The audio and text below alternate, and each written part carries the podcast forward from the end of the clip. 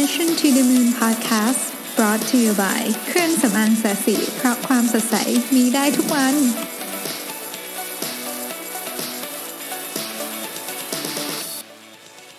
สวัสดีครับยินดีต้อนรับเข้าสู่ Mission to the Moon Podcast ตอนที่ 83 นะครับ วันนี้อยากจะมาคุยถึงเรื่องของ AI นะฮะ ซึ่งแน่นอนเป็นหัวข้อที่ทุกคนให้ความสนใจกันเยอะมากในช่วงนี้นะฮะ จริงๆ แรงบันดาลใจที่จะคุยวันนี้ก็เพราะว่า ผมไปอ่านโพสต์หนึ่งซึ่งอยู่ในเป็นโพสต์ของสำนักข่าวสำนักข่าวหนึ่งนะฮะแล้วเขาก็พูดถึงเรื่องงานในอนาคตว่าเออใครจะตกงานจะไม่ตกงานอะไรพวกนี้เนี่ยนะฮะแล้วก็แน่นอนว่า topic ใหญ่ ๆ ก็คือพูดถึงเรื่อง AI จริง ๆ ถ้าพูดถึงเรื่องงานในอนาคตเนี่ยเราเคยมี episode หนึ่งไปแล้วนะที่เราพูดกันว่าตัวบริษัทที่ปรึกษา m c k เคนซี่เนี่ยเขา ได้คาดการณ์เรื่องเกี่ยวกับงานในอนาคตว่าการที่การมาถึงของพวกสารพัดเทคโนโลยีทั้งหลายเนี่ยมันจะทำให้เกิดอะไรขึ้นบ้างกับกับงานและความต้องการของตลาดงานในอนาคตนะครับ ซึ่งย้อนกลับไปฟังได้ผมจำไม่ได้ว่าเป็น episode ที่เท่าไหร่นะฮะลองกลับไปดูไปฟังได้ถ้าใครสนใจเรื่องนั้น แต่ว่าวันนี้เราอยากจะมาพูดกันถึงเรื่องที่ที่อาจจะเบสิกกว่านั้น ก็คือพูดถึงเรื่องของเจ้าตัว AI เองแล้วก็ mindset ที่เกี่ยวกับ ความคิดของเรื่อง AI นะครับ ซึ่งผมต้องบอกว่างี้ มันมีคนคิดมากมายหลายแบบมากๆนะฮะมีคนคิดมากมายหลายแบบมากๆ เราจะเคยได้ยินฝั่งที่รู้สึกว่าเอ้ย AI เนี่ยน่าจะมาช่วยการพัฒนาเผ่าพันธุ์มนุษย์ให้ให้เราเปลี่ยนรูปแบบเปลี่ยนโฉมของโลกที่เราอยู่นะครับ เราจะได้ยินฝั่งที่บอกว่าเฮ้ยมันมีอันตรายต้องระวังต้องใช้อย่างระมัดระวังอะไรอย่างเงี้ยนะครับ ซึ่งเราก็เห็นการถกเถียงพวกนี้มาค่อนข้างเยอะสิ่งที่ ทั้งสองฝั่งนะครับซึ่งต้องบอกว่าทั้งสองฝั่งนี้ก็เป็นดูแล้วแต่เป็นคนดังคนเก่งของโลกทั้งสิ้นเนี่ยนะฮะพูดกันมันก็มีพอยที่น่าสนใจทั้งคู่แต่ว่าสิ่งที่ทั้งคู่ดูเหมือนจะเห็นด้วยกันกันทั้งสองฝ่ายก็คือ การเปลี่ยนแปลงเรื่องนี้มันมาถึงแน่นอน และไม่มีอะไรจะหยุดยั้งมันได้นะครับ เราก็คงจะไม่สามารถบอกได้หรอกว่าอะไรจะเกิดขึ้นในอนาคตแต่สิ่งที่อยากจะคุยวันนี้ก็คือ วิธีคิดของการมาถึงของ AI นะครับว่าทำไมมันถึงจะมาแล้วมันจะเกี่ยวข้องอะไรกับเราบ้างนะครับ ผมอยากจะยกอาร์ติเคิลอันหนึ่งนะฮะซึ่งก็มาจากเว็บไซต์เวทปัดวายนะซึ่งเราเคยเอาอาร์ติเคิลของเขามาคุยแล้วทีนึงเนี่ยนะฮะมันชื่อว่า the AI revolution the road to super intelligence นะครับเขาพูดอย่างนี้ฮะผมสรุปคร่าวๆจริงๆอาร์ติเคิลนี้ดีมากนะครับไปไปไปหาอ่านในเว็บได้นะฮะคือสมมุติว่าเราเอามนุษย์เนี่ยนะครับที่มาจากปี 1750 ก็คือเมื่อประมาณ 200 60 กว่าปีที่แล้วเนี่ยนะครับ พาเขาเนี่ยมาวันนี้นะฮะ1750 ก็พามาวันนี้นะครับ พานาย 1750เนี่ยมาวันนี้เนี่ยนะฮะ คนคนนี้เนี่ยจะงงกับวิวัฒนาการของโลกปี 2018 อย่างมากนะคือคือจะจะนึกไม่ออกอะคือจะเปรียบเทียบกับโลกของตัวเองที่อยู่ไม่ได้เลย จะนึกไม่ออกเลยว่า เฮ้ยทำไมคนในยุค 2018 ถึงสามารถคุยกับคนที่อยู่อีกซีกโลกหนึ่งได้ เห็นหน้ากัน ได้ยินเสียงกัน ทำไมคนในยุคนี้ถึงสามารถได้ยินเพลงที่ถูกบันทึกไว้เมื่อ 50 ปีร้อยปีที่แล้วได้นะครับทำไมถึงสามารถดูกีฬาซึ่งแข่งกัน 3,000 กิโลเมตรได้ทำไมทำไมคนถึงมีพลังอำนาจราวกับเป็นพ่อหมด เช่น บันทึกภาพที่อยู่ตรงหน้าได้ การถ่ายรูปในกล้องมือถือทำให้ภาพนั้นเปลี่ยนแปลงไปได้ด้วยนะครับ หรือถ้าเห็นเทคโนโลยีใหม่ๆ อย่าง VR AR เนี่ยคนที่มาจาก 1750 เนี่ยจะต้องแบบช็อกอะถึงการเปลี่ยนแปของโลกนี้ เขาบอกว่าคนคนที่มาจาก 1750 เนี่ยอาจจะแบบคือคือทุกอย่างมันเยอะมากซะจนจนสมองทรับไม่ไหวอะสมมติว่าเยอะจนคนเนี้ยตายไปเลยนะฮะเราจะเรียกว่าไอ้ progress จำนวนมากที่ทำให้คนนี้ถึงขั้นเสียชีวิตไปเนี่ย เรียกว่า die progress unit ก็คือเฮ้ยมันเป็นความก้าวหน้าของโลกวิวัฒนาการที่ทำให้เราถึงขั้นว่าแบบเฮ้ยโอ้โห เยอะจนตายเลยเนี่ยนะฮะเอาใหม่ สมมุติเราเอา 1750 กลับมาอีกทีหนึ่ง1750เนี่ยได้ไปไปเห็นโลกปี 2018 แล้วนะครับ กลับมาปี 1750 บอกเฮ้ยย้อนเวลากลับไปอีก ถ้าเราย้อนเวลากลับไปอีกสัก 250 ปีเนี่ย ออไปพาคนปี 1,500 มา 1750 มาปี 1750เนี่ยนะฮะแล้วไอ้คนนี้มันจะตื่นเต้นกับวิวัฒนาการเหมือนกับที่พา 1750 ไป 2018 ไหมนะครับคำตอบคือไม่ฮะถ้าคุณไปพาคนปี 1,500เนี่ยนะครับมาปี 1750เนี่ยเขาก็คงตื่นเต้นประมาณหนึ่งแต่ไม่เยอะ การที่คน 1750เนี่ยจะทำให้คนไปพามนุษย์แล้วแล้วตื่นเต้นถึงขนาดที่ทำให้มนุษย์คนนี้ช็อกตายได้เนี่ยนะ อาจจะต้องพาย้อนหลังกลับไปถึงก่อนยุคปฏิวัติอุตสาหกรรม เอ้ยขอโทษยุคปฏิวัติเกษตรกรรมคือเมื่อหมื่นกว่าปีที่แล้วเลย เหตุผลก็เป็นเพราะว่าการเร่งการเติบโตของเทคโนโลยีเนี่ยมันไม่ได้เป็นเส้นตรง คือมนุษย์จาก 70,000 ปีถึง 10,000 ปีที่แล้วเนี่ยอาจจะมีการพัฒนาของเทคโนโลยีเท่ากับเพียงช่วงเวลา 200 ปีหลังของเราเท่านั้นเองนะฮะและ ใน 100 ปีของศตวรรษที่ 20เนี่ยนะครับยังมีการพัฒนาเทคโนโลยีทั้งหมดเนี่ยอาจจะไม่เทียบเท่ากับ 18 ปีที่ผ่านมาออของศตวรรษที่ 21 ความหมายนี่คืออัตราของการเร่งนะซึ่งทุกคนก็รู้อยู่แล้วว่ามันมีมัวสลอมีอะไรบ้างไงเพราะฉะนั้นเนี่ยเราจะเห็นเส้นเนี่ยมันพุ่งสูงมาก แล้วเราเนี่ยกำลังอยู่ในจุดที่เส้นพุ่งเนี่ยมันกำลังจะขึ้นนะครับ เรา มาฟังดูหน่อยว่านักวิเคราะห์หลายคนในโลกเนี่ยเขาพูดอะไรถึงบ้างนะฮะแซมแฮร์ริสเนี่ยเคยเขาก็เป็น futurist คนหนึ่งเนี่ยเขาก็เคยพูดถึง AI นะบนเวที TED Talk ไว้ได้อย่างน่าสนใจนะเขาบอกว่ามีโอกาสที่ AI เนี่ยจะสร้างหุ่นยนต์ออกมาฆ่าล้างเผ่าพันธุ์ในหนัง Terminator เนี่ยไอแบบนั้นนะที่เราคิดกันนะคงไม่มีหรอกนะเกิดขึ้นได้ยาก แต่วันที่ AI เนี่ยมันฉลาดกว่ามนุษย์ไปมาก ๆ เกินความควบคุมของเราไปแล้วเนี่ยนะฮะสิ่งที่น่ากลัวคือเมื่อเป้าหมายของ AI นั้นขัดแย้ง รุนแรงกับเป้าหมายของมนุษย์นะครับเอ่อ AI เนี่ยจะเห็นเราเป็นเหมือนมด เมื่อเทียบกับเราเห็นมดวันนี้ คือตัว AI เป็นมนุษย์เรามนุษย์เนี่ยกลายเป็นมดนี่ฮะคือโดยปกติมนุษย์หรือ AI ในในในคอนเท็กซ์เนี้ยเราไม่ได้ออกสมมติเราคิดว่าเราเป็นมนุษย์เนี่ยเราไม่ได้ออกมาฆ่ามดเพื่อความสนุกสนานเนาะเราไม่ได้ไม่มีใครออกมาฆ่ามดเพื่อความสนุกสนานนะฮะตรงข้ามจริงๆแล้วเนี่ยเราเนี่ยในฐานะมนุษย์เนี่ยพยายามหลีกเลี่ยงการฆ่ามด และหลายครั้งเนี่ย ช่วยชีวิตมดด้วยซ้ำเคยไหมเคยเอากระดาษเห็นมดกำลังตกน้ำแล้วกระดาษให้มันปีนขึ้นมาเนี่ยอันนั้นคือสถานการณ์ปกติ แต่ถ้าเป้าแต่ถ้าเป้าหมายของมดกับมนุษย์ขัดแย้งอย่างรุนแรงนะฮะอย่างเช่นมนุษย์ต้องการที่จะตอกเสาเข็มสร้างตึก แล้วบังเออขึ้นตรงนั้นเนี่ยมันเป็นที่อยู่ของมดพอดีเนี่ยการฆ่ามดจำนวนมากแบบชนิดล้างเผ่าพันธุ์เนี่ยต้องเกิดขึ้นค่อนข้างแน่นอนนะฮะและนี่แหละคือสิ่งน่ากลัวเกี่ยวกับ AI คือวันหนึ่งถ้าเกิดเป้าหมายของมนุษย์ เราเนี่ยนะครับขัดแย้งกับ AI อย่างรุนแรงเนี่ยเราในฐานะวันนั้นอาจจะเป็นเผ่าพันธุ์ที่ด้อยกว่าแล้วเนี่ยมันจะเกิดอะไรขึ้น ซึ่งอันนี้ก็เป็นการตั้งโจทย์ข้างหนึ่งนะฮะยังไม่มีใครตอบได้ อีกฝั่งหนึ่งนะครับก็มีความคิดเห็นในอีกสเปกตรัมหนึ่งก็บอกว่าเฮ้ยการพัฒนาของ AI เนี่ยมันจะมีมูลค่ากับมนุษย์มากนะครับและด้วยธรรมชาติของมนุษย์เนี่ยการพัฒนาการในเรื่องนี้มันจะคือมันไม่มีทางช้าลงได้นะครับ อาจจะชะลอบ้างในบางช่วงอาจจะติดติดขัดบ้าง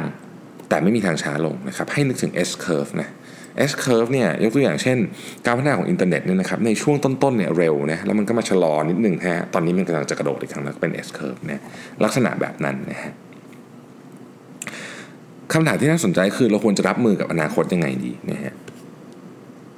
สิ่งที่สิ่งที่ผมเชื่อก็คือว่าตอนนี้เรากำลังอยู่ในรอยต่อที่สำคัญมากที่สุดครั้งหนึ่งของประวัติศาสตร์มนุษยชาติถ้าพูดง่ายคือเรากำลังอยู่ตรงจุดที่ curve มันจะหักขึ้นอีกครั้งหนึ่งนะฮะแล้วก็นับจากวันนี้ไปเนี่ยมันจะเป็นสถานการณ์ที่ท้าทายแล้วก็คาดการยากมากนะครับเเราจะใช้วิธีการรับมือกับ เรื่องนี้แบบที่เรารับมือกับปัญหาทางธุรกิจได้ไหมก่อนที่เราจะคุยถึงนั้น เรามารู้จักกันก่อนว่าไหมว่า AI เนี่ย มันมีกี่ประเภทนะครับ AI เนี่ยมันมีด้วยกันทั้งหมดเนี่ยนะครับแบ่งเป็นกลุ่มใหญ่ๆด้วยกัน 3 ประเภทตามความสามารถของมันนะฮะอันแรกเราเรียกว่า artificial narrow intelligence หรือ ANI นะครับบางเทอมเขาก็ refer ว่าเป็น weak AI นะฮะซึ่งมันจะเก่งไอ ANI เนี่ยมันจะเก่งในด้านใดด้านหนึ่งนะครับแล้วก็จะแต่ว่าไม่สามารถทำทุกอย่างพร้อมกันได้นะฮะอย่างเช่นถ้าเกิดเล่นหมากรุกเก่งมันก็เก่งมาก แต่ว่ามันก็มันก็ไม่สามารถที่จะ แต่งเพลงได้อะไรเงี้ยนะฮะ อันนี้ก็คือ ANI นะครับ AI ที่2เนี่ยเรียกว่า artificial general intelligence หรือ AGI หรือเราเรียก refer มันถึงว่าเป็น strong AI หรือ human level AI นะครับก็อันเนี้ยพูดถึงคอมพิวเตอร์ที่มีความสามารถเท่ากับมนุษย์ในทุกๆด้านนะในทุกๆด้านตั้งแต่เรื่องของการใช้เหตุผลการวางแผนการแก้ปัญหาที่ซับซ้อนนะครับการคิดเป็นคอนเซปต์ การเข้าใจปัญหาที่มีมี context ที่ไม่ได้เป็นล่าเป็นแบนนะครับแล้วก็การเรียนรู้การ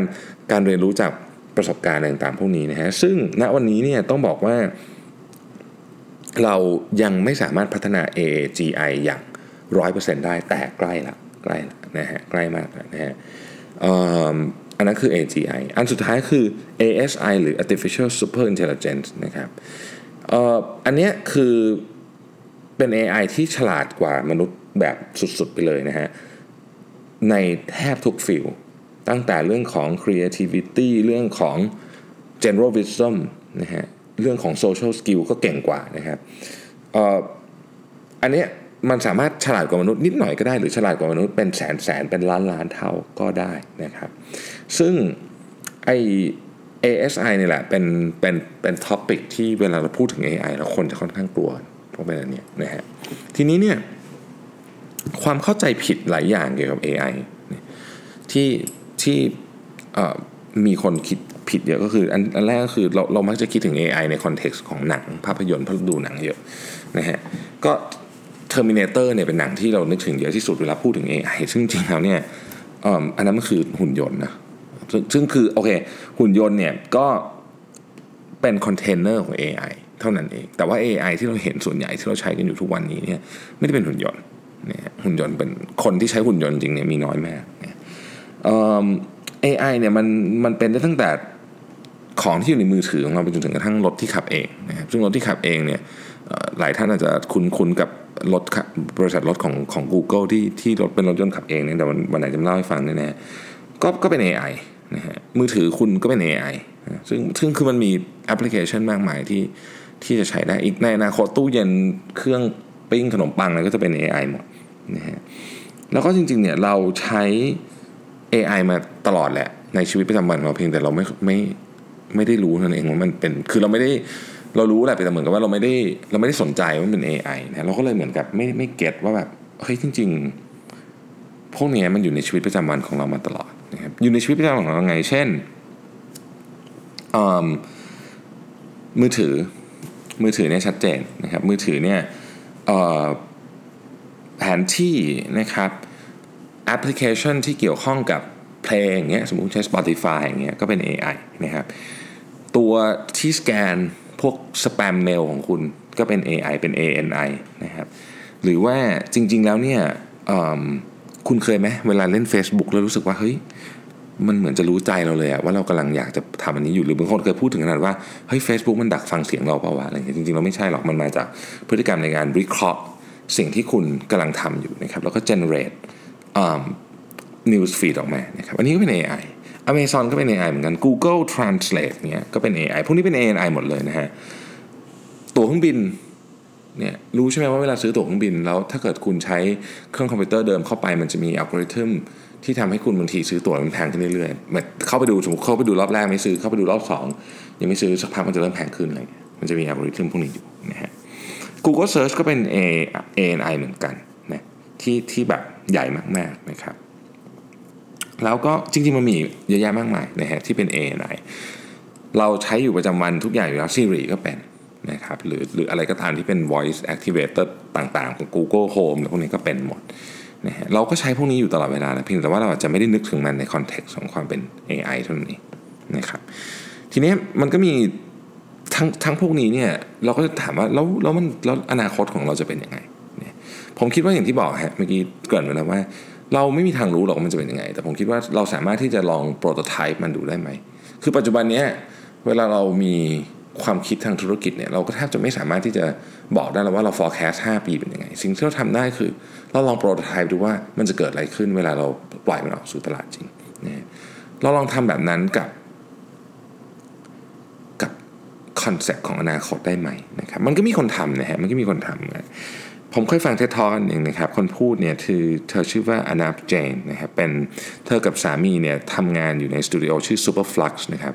ซึ่งสตูดิโอเนี่ย สตูดิโอนี้มีหน้าที่ตอบคำถามว่าอนาคตที่พวกเราอยู่นี่จะเป็นยังไงนะฮะแล้วพวกเขาเนี่ยทำโดยการตอบคำถามด้วยการสร้าง prototype ผมชอบมากเลยนะผมชอบวิธีการทำงานของของพวกเขามากนะฮะแนวคิดของเธอน่าสนใจมากนะเธอบอกว่างี้ฮะ we have learned in our work that one of the most powerful means of affecting changes is when people can directly, tangibly, and emotionally experience some of the future consequences of their actions today คือ สิ่งที่ทรงพลังที่สุดที่ทำให้มนุษย์เนี่ยเข้าใจถึงผลของการเปลี่ยนแปลงอะไรอย่างนี้ได้เนี่ยก็คือ หรือเรียกว่าตระหนักถึงอนาคตได้นี่ก็คือการที่เราได้สัมผัสถึงเสี้ยวหนึ่งของอนาคตที่จะมาถึงจากการตัดสินใจหรือการกระทำของเราในวันนี้นะครับ เธอยกตัวอย่างงานของเธอชิ้นหนึ่งซึ่งเธอทำให้กับรัฐบาลของ UAE นะเพื่อช่วยวางยุทธศาสตร์ด้านพลังงานของประเทศ ซึ่งเป็นยุทธศาสตร์ที่ วางนู่นอะไปถึงปี 2050 นะครับ ซึ่งเธอได้เสนอทางเลือกหลายรูปแบบเกี่ยวกับความมั่นคงทางพลังงาน ให้รัฐบาลพิจารณานะฮะขณะที่ผู้มีอำนาจตัดสินใจในห้องนั้นกำลังครุ่นคิดถึงอนาคตของพลังงานอยู่นั้นก็มีคนหนึ่งพูดขึ้นมาว่า ผมนึกไม่ออกจริง ๆ ว่าคนในอนาคตจะเลิกใช้รถยนต์ส่วนตัว และหันมาใช้บริการการขนส่งสาธารณะหมดได้ยังไง เขาพูดต่อว่า ผมไม่มีทางบอกให้ลูกชายผมเลิกขับรถได้แน่นอนนะฮะ คือที่นี่คือ UAE นะเป็นเมืองมหาเศรษฐีเพราะฉะนั้นเราพอเข้าใจได้เนาะลูกชายของคนที่พูดอยู่ในห้องนั้นอาจจะเป็นคนที่สะสมรถซุปเปอร์คาร์อะไรเงี้ยตัวพ่อบอกว่านึกไม่ออกจริงว่า จะให้ลูกชายเลิกขับรถแล้วมาใช้รถสาธารณะได้ไงนะฮะแต่ว่าเธอเนี่ยมีคำตอบไว้อยู่แล้วนะครับ เธอพาผู้ชายคนนี้เดินไปในอุปกรณ์ เดินไปที่อุปกรณ์หนึ่งนะครับ ซึ่งในนั้นเนี่ยมีอากาศที่ถูกจำลองขึ้นมาในห้องแลบนะครับ มันคือการจำลองสภาพอากาศของปี 2030 หากว่ามนุษย์ยังคงมีพฤติกรรมเดิมๆ และไม่เปลี่ยนแปลงเลยนะครับ เพียงแค่ได้สูดอากาศนี้เพียงครั้งเดียวเนี่ยนะฮะมันตอบคำถามของผู้มีอำนาจการตัดสินใจ ในห้องนั้นได้เลยนะฮะหมดเลยทีเดียวว่าคือการการตอบคำถามนี้ด้วยการสูดอากาศที่เธอเตรียมมาเนี่ยนะฮะมันมันมีน้ำหนักมากกว่าตัวเลขข้อมูลหรือกราฟใดๆ พวกเขาทันทีเข้าใจทันทีว่าถ้าไม่ทำอะไรเนี่ยในปี 2030เนี่ยอากาศจะเลวร้ายมากนะครับ และไม่มีใครอยากทิ้งมรดกนี้ไว้ให้กับลูกหลานนะครับวันรุ่งขึ้นหลังจากพรีเซนต์งานนี้เสร็จเนี่ยรัฐบาล UAE จัดการถแถลงข่าวครั้งใหญ่ในการลงทุนหลายพันล้านเหรียญในโครงโครงการพลังงานสะอาด ที่สอดคล้องกับการลดการปล่อยมลพิษของประเทศนะครับจริงๆ เราไม่รู้หรอกว่าอนาคตจะเป็นยังไงแต่หวังว่าความพยายามของรัฐบาล UAE ในครั้งเนี้ยจะไม่ทำให้อากาศในปี 2030 เป็นเหมือนอากาศที่จำลองมาจากห้องแลบของอนาบหรือ อย่างน้อยที่สุดมันก็ต้องดีกว่านั้นแน่ๆนะครับ สิ่งหนึ่งที่เราเรียนรู้จากประวัติศาสตร์ก็คือว่าหลายครั้งเนี่ยบางอย่างเนี่ยถูกสร้างขึ้นด้วยความตั้งใจอย่างดีงามเป็นอย่างยิ่งนะฮะผู้สร้างต้องการจะใช้มันเพื่อประโยชน์ประโยชน์แก่มวลมนุษยชาติ แต่เมื่อมันออกสู่จากห้องแลบสู่โลกของความจริงเนี่ยตัวมันกับถูกบิดเบือนความตั้งใจไปโดยนึกไม่ถึงเลยก็มีนะครับ ถ้าเราคิดในแง่มุมนี้เนี่ยเราก็สามารถจำลองเหตุการณ์แบบนี้ด้วยเช่นกัน คือนี่คือสิ่งที่คนกลัวเกี่ยวกับ AI นะ เพื่อดูว่าเรารับใช้เอฟเฟกของของเรื่องนี้ไหวไหมนะครับเเธอเนี่ยได้ลองศึกษาเรื่อง medical genomics ซึ่งเป็นเทคโนโลยีที่กำลังถูกพูดถึงมากในในยุคนี้ ก็คือการใช้ข้อมูลทางพันธุกรรมของเรา ในการสร้างยาที่เหมาะสมที่สุดกับเราเป็นคนเดียว หรือเป็นเรียกว่าเป็น personalized medicine นะฮะ การออกฤทธิ์ของการรักษาจะได้ผลที่ดีที่สุด เพราะมันถูกสร้างมาเพื่อเราคนเดียว นะฟังดูก็ดีเนาะถูกไหมฮะคำถามคืออะไรคือสิ่งที่อาจจะเป็นผลที่ตามมา ที่เราอาจคาดไม่ถึงของเรื่องนี้นะฮะเพื่อตอบคำถามนี้ทีมงานของเธอจึงลองตั้งสมมติฐานต่างๆ แล้วพบว่ามันมีโอกาสสูงมากที่จะเกิดการฟ้องร้องเป็นคดีความขึ้นได้เพราะ medical genomics สร้างให้เกิดแรงจูงใจในการทำผิดกฎหมายยังไงนะครับ ก็เธอเลยจำลองขึ้นมาเลยครับ นี่เป็นการฟ้องร้องสมมุตินะฮะ การฟ้องร้องแบบสมมตินี่เกิดขึ้นหลังจากที่ชายคนหนึ่งส่งตัวอย่างน้ำลายของเขาไปให้กับ NHI นะครับก็คือ National Health Insurance Service นะฮะเขาต้องช็อกกับเบี้ยประกันที่เขาเห็นนะเพราะว่ามันแพงเกินกว่าที่เขาสามารถจะจ่ายไปได้เยอะ สาเหตุก็เนื่องมาจากว่าอัลกอริทึมของ NHI เนี่ยนะฮะวิเคราะห์ว่าในอนาคตชายคนนี้มีโอกาสสูงที่จะป่วยเป็นโรคเรื้อรังที่รักษาขาดได้ยากวันนี้ยังไม่ป่วยนะ แต่ในอนาคตเนี่ยอัลกอริทึมของ NHI มันวิเคราะห์ว่าเฮ้ย จากข้อมูลของ medical genomics เนี่ยมันบอกว่าเฮ้ยคนนี้มีโอกาสป่วยสูงนะครับนั่นหมายความว่าเขาต้องจ่ายราคาค่ารักษาโรคนี้ตั้งแต่วันที่เขายังไม่ได้เป็นเลยนะฮะผ่านเบี้ยประกันที่แพงหูฉีและเขาอาจจะไม่เป็นก็ได้นะฮะทางออกของชายคนนี้ก็คือคลินิกเถื่อน ซึ่งคลินิกแห่งนี้สามารถแก้ไข DNA ของเขาเพื่อที่ NHI จะมองไม่เห็นความเสี่ยงของโรคอีกต่อไปนะครับ ก็คือเป็น DNA ปลอมนั่นเองนะฮะแน่นอนว่าเขาถูกจับได้แล้วก็ถูกดำเนินคดีหลายข้อหา ทั้งการให้ข้อมูลเท็จ รวมไปถึงการละเมิดสิทธิบัตร Genetic Materials ของบริษัท Biotech ยักษ์ใหญ่ด้วยนะครับทีมงานของอนาบเนี่ยจำลองการฟ้องร้องเรื่องนี้ขึ้นจริง โดยมีการสร้างห้องแลบเถื่อนจริง ๆ มีการสร้าง subject จริง ๆ และมีเอกสารฟ้องร้องหลักฐานทาง DNA จริง ๆ ทั้งหมดนี้เพื่อให้ผู้ที่เกี่ยวข้องสามารถสัมผัสได้ถึงอนาคตว่า ถ้าหากมีเทคโนโลยีนี้โดยไม่มีการควบคุมตั้งแต่ต้นอะไรจะเกิดขึ้นบ้าง และเมื่อเกิดขึ้นแล้ว หน้าตาของเหตุการณ์มันจะเป็นยังไงนะฮะเมื่อได้สัมผัสเอาเนี่ยคนจะเข้าใจ เมื่อเข้าใจก็จะตั้งคำถามที่ถูกต้อง เช่น การอยู่ในโลกโลกที่เราถูกตัดสินจากข้อมูลทางพันธุกรรมของเราเนี่ยมันเป็นยังไงนะครับ คือเฮ้ยนายจ้างจะจ้างคนที่มีโอกาส ป่วยไหมถ้าเกิดนายจ้างมีโอกาสรู้ข้อมูลทางพันธุกรรมของคนที่มาสมัครงาน เป็นต้นนะฮะความปลอดภัยของข้อมูลทางพันธุกรรมของเรามีขนาดไหนนะครับใครควรรู้ข้อมูลทางพันธุกรรมของเราบ้างนะฮะขอบเขตมันอยู่ตรงไหน เมื่อคำถามถูกแล้ว มันก็จะส่งผลต่อการกระทำที่ถูกต้องด้วยนะครับ เช่นตอนนี้จากการทดลองเนี้ยนะครับที่พูดถึงมาเมื่อกี้มันมีความพยายามในการแก้กฎในการแก้กฎหมายเรื่อง genetic data นะครับชื่อ HR 1313 อยู่ในสภาของเกรสนะฮะคือ อ้กฎหมายเนี่ยมันกำลังจะพูดถึงคล้ายๆกับสิทธิในข้อมูลของทางพันธุกรรมของเราในอนาคตซึ่งมันเป็นเรื่องที่ยังไม่เกิดขึ้นนะเรื่องนี้มันยังใหม่แต่มันทำได้แล้วคือทั้งหมดนี้เป็นเหตุการณ์ที่กำลังจะเกิดขึ้นในอีกไม่กี่ปีข้างหน้านี้นะครับอันนี้เป็นแค่น้ำจิ้มนะฮะในเรื่องของสิ่งที่เรามองเห็นในอนาคตและเป็นเบสิกมากๆของเรื่องของ AI พรุ่งนี้เราจะมาคุยกันต่อเลยครับว่าเออจริงๆเนี่ยเรื่อง AI เรื่องเรื่องพวกนี้เนี่ยมัน มันมีอะไรอีกบ้างนะแต่สิ่งที่ผมอยากจะฝากไว้ก็คือว่าตอนนี้เราอยู่ในช่วงเวลาที่น่าตื่นเต้นมากนะเรากำลังจะอยู่ในจุดที่เส้นโค้งมันกำลังจะกระโดดนะฮะแล้วมันก็จะพาเราไปเผชิญสิ่งที่เรามองไม่เห็นเลยว่าเราเราจะไปที่ไหนบ้างนะครับ สิ่งหนึ่งที่ผมรู้แน่ๆคือว่าเราจะรอให้อนาคตนี่มันเกิดขึ้นกับเราก็ได้ หรือเราจะเป็นส่วนหนึ่งในการร่วมสร้างอนาคตใหม่นี้ก็ได้นะครับ ผมอยากเป็นในหลังมากกว่านะฮะผมเชื่อว่าพวกคุณก็เช่นกันนะครับ ก็ถ้าอะไรที่มันเกี่ยวข้องกับเราก็ทำซะ เราจะได้ไม่ต้องมาเสียใจทีหลังแล้วบอกตัวเองว่าเฮ้ยถ้ารู้งี้นะ วันนั้นฉันจะทำแบบนี้นะฮะเพราะมันมาแน่นอนโลกที่เรากำลังพูดถึงเนี่ยนะครับจะช้าจะเร็วจะเป็นยังไงยังไม่มีใครรู้แต่ทุกคนเห็นด้วยแน่นอนว่ามันจะต้องเปลี่ยนนะครับ เราจะอยู่ข้างไหนของการเปลี่ยนแปลงเท่านั้นเองนะครับ วันนี้ขอบคุณมากที่ติดตาม Mission to the Moon Podcast ครับ แล้วพรุ่งนี้เรามาพบกันใหม่กับ ภาคที่ 2 ของ AI ครับ ขอบคุณมากครับ